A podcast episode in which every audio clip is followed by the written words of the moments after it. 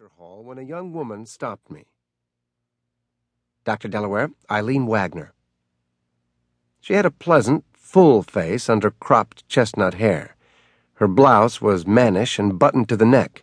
We shook hands. She said, You gave a lecture on fears to the Four West staff last year when I was PL3. I thought it was quite good. I enjoyed today, too, and I've got a referral for you if you're interested. Sure, I said. She shifted her Gladstone bag to another hand. I'm in practice now out in Pasadena, have uh, privileges at Cathcart Memorial. But the kid I have in mind isn't one of my regular patients, just a phone in through Cathcart's helpline. She was so young the volunteer on the phone could hardly believe his ears. They didn't know how to handle it and sent it over to me. When I heard what the problem was, I thought it would be right up your alley. I'd be happy to help, Dr. Wagner, but my office is on the other side of town. No matter. They'll come to you. They have the means. I know because I went out a few days ago to see her. It's a little girl we're talking about, seven years old. She's just racked with fears, multiple phobias, as well as general anxiety. When you say you went there, you mean a house call? She smiled. Didn't think anyone did them anymore, huh? I don't make a habit of it, wanted them to come to the office, but that's part of the problem. They don't travel. Or rather, the mother doesn't. She's an agoraphobic, hasn't left her house for years. What did she tell you about the kid? I asked.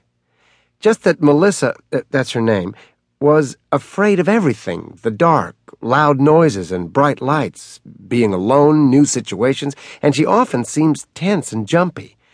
I'm sure some of it's the way she lives. It's very Strange situation. Big house, huge, acres of land, dutiful servants, and the mother stays up in her room like some Victorian princess. She's really beautiful. Despite the fact that one side of her face is a mesh of fine scars, I'd be willing to bet she had top-level plastic surgery years ago for something really major. Maybe that's the root of her problem. I don't know. She doesn't leave the house at all? I asked. No. When I suggested she see if she could make it to my office, she started to get really tense, so I backed off. But she did agree to have Melissa be seen by a psychologist. Do you think the mother really wants help? For the girl, she says she does. I told her I'd be talking to a psychologist. A servant could bring the girl to your office. Is there a father in the picture?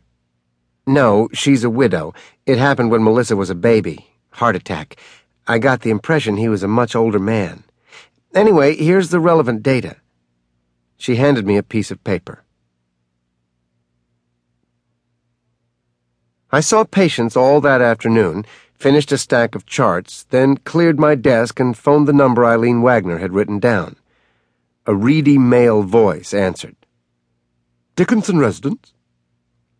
Uh, Mrs. Dickinson, please. This is Dr. Delaware regarding Melissa. Mrs. Dickinson's not available, Doctor. However, she said to tell you that Melissa can be at your office any weekday between 3 and 4.30. I checked my appointment book. How about Wednesday, 4 o'clock? But I would like to talk with Mrs. Dickinson before the appointment. I'll inform her of that, Doctor. Who'll be bringing Melissa? I will, sir. And you are? Dutchy. Jacob Dutchy. I'm in Mrs. Dickinson's employ. The next morning, an envelope arrived by messenger. Inside was a sheet of rose colored stationery folded over a check. The check was for $3,000 and was annotated Medical Treatment for Melissa. At my 78 rate, over 40 sessions worth.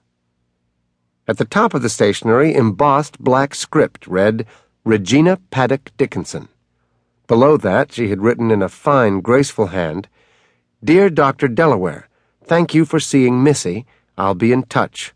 Faithfully yours, Gina Dickinson. I dialed the Dickinson residence. This time a woman answered, Gallic accent, different pipes, same song, Madame wasn't available. No, she had no idea when Madame would be available.